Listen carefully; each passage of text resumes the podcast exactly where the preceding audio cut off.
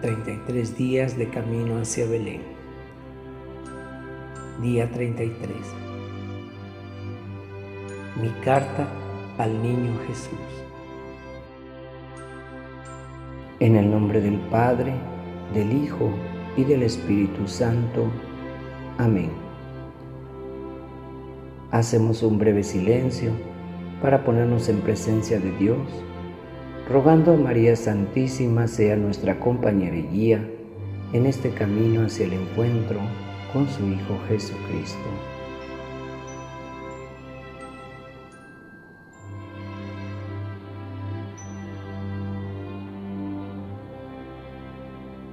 Oración Camino a Belén. Querido niño Jesús, te quiero hacer presente aquí, en este rato de oración. Muchas veces pienso en ti, me acuerdo de ti, pero no te pienso como debería hacerlo. Pensarte es quererte y quererte es buscarte. Sí, quiero buscarte caminar hacia ti, pero sabiendo que tú me buscas siempre primero. Quiero recorrer este camino de la mano de María, tu Madre, sostenido por el auxilio del Espíritu Santo, para que tu amor se revele en plenitud dentro de mi corazón en esta Navidad. Oración de llegada a Belén. Querido niño Jesús, durante 33 días he intentado preparar mi corazón para este momento en que nos encontramos porque tú vienes al mundo. Sí, una vez más la iniciativa ha sido tuya. Este camino recorrido ha sido un regalo que he recibido de ti a través del Espíritu Santo. Y en respuesta, yo quiero darte como regalo mi corazón un corazón que ha sido abierto para poder contar estrellas y agradecerte, encontrar heridas y que sean sanadas, pecados y recibir tu misericordia, debilidades y encontrar tu fortaleza, oscuridades y recibir tu luz, falta de fe para transformarla en abandono confiado y sobre todo para que por esa puerta puedas inundarme con tu amor y esperanza. Aquí te traigo mi carta, el resumen de mi corazón que hoy te presento como regalo. Reflexión. Leeré mi carta a Jesús pausadamente con la intención de presentar mi corazón como obsequio a Jesús. Oración. Carta de un sacerdote al niño Jesús. Querido niño Jesús, te tengo aquí presente en este rato de adoración. Pienso en ti y te pienso a ti. Sí, parece lo mismo, pero en realidad no lo es.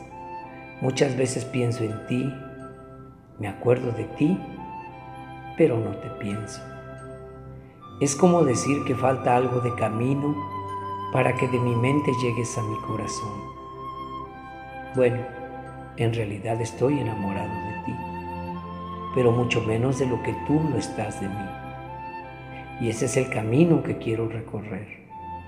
En el fondo, tú ya estás en mi corazón y yo quizás ni siquiera he llegado al mío porque me falta tanto amor. Te agradezco. Hoy quiero agradecerte este esfuerzo de salir de tu cielo para venir a nuestra tierra, a mi tierra de cada día, tanto tiempo peregrino en busca de la tierra prometida, y ahora en ti descubro esa promesa, ese amor, esa ternura, Dios con nosotros, Dios conmigo, Dios para mí en una cueva en Belén. Te tengo en la Eucaristía, te miro y me miras. No sé quién tiene más admiración, si yo de ti o tú de mí. Me amas y te amo. Naciste ya hecho Eucaristía, hecho pan para comerte. tanta fue tu ternura. Naciste en Belén, que quiere decir casa del pan, y con razón María te quería comer a besos. Eucaristía anticipada por aquella que te dio la vida. ¿Qué me dices? ¿Qué te digo? Esto es lo que me dices hoy. Hay que dar la vida, hacerse alimento para los demás. Cada día dejarse comer, ser Eucaristía para los hombres, mis hermanos, tus hermanos. En la cueva donde naciste encuentro el ejemplo para lograrlo. La humildad del lugar el silencio de la noche, la pobreza que elegiste y la mejor compañía, María y José. Qué bien se está aquí contigo. Es una auténtica transfiguración. Tu gloria se dibuja en tu pequeñez, tu amor en la sencillez y tu fuerza en tu debilidad. Tres virtudes que deben resonar en mi vida pero la verdad que pronto se me olvidan. Por eso quiero mirarte y aprender de ti como un espejo de amor. Que tu sonrisa me haga sonreír, que tu sueño me dé paz, que tu silencio me haga aprender a escuchar. Quiero adelantarme a los pastores y a los reyes magos. Quiero llegar aquí cada mañana el primero.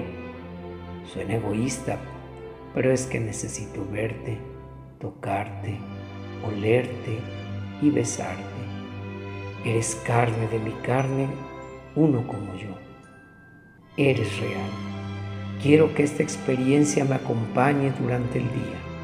He tocado, he visto, he abrazado el verbo de Dios. Ha dormido en mis brazos y ha llorado junto a mí y por mí. Ser consuelo de tu corazón es mi mayor deseo. Verte dormir, mi mayor paz. Ojalá pudiese vivir mi sacerdocio consolándote y diciéndote, descansa, ahora me toca a mí.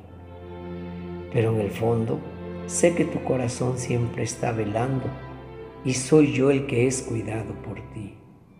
Al menos déjame intentarlo, déjame ser consuelo para tu corazón. ¿Qué puedo regalarte? Con la emoción de verte entre nosotros, Jesús, no te he traído un regalo. ¡Qué despiste! Otros llegarán al rato con regalos preciosos del lejano oriente o con humildes ofrendas de pastor. ¿Y yo? ¿Qué puedo regalarte? Mi vida es tuya, ya lo sabes. Te la entregué hace más de 20 años. Soy pobre, aunque no tanto como tú. Algo debe quedarme.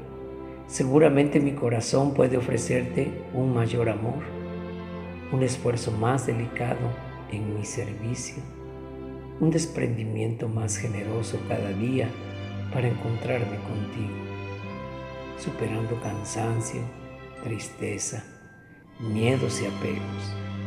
Sí, Creo que este será mi regalo. Te dejaré aquí mi corazón para que te dé calor, te consuele, te entretenga y te alegre. Así, cada día tendré que volver temprano en la mañana para alimentarme de tu amor, de tu mirada y de tu bondad.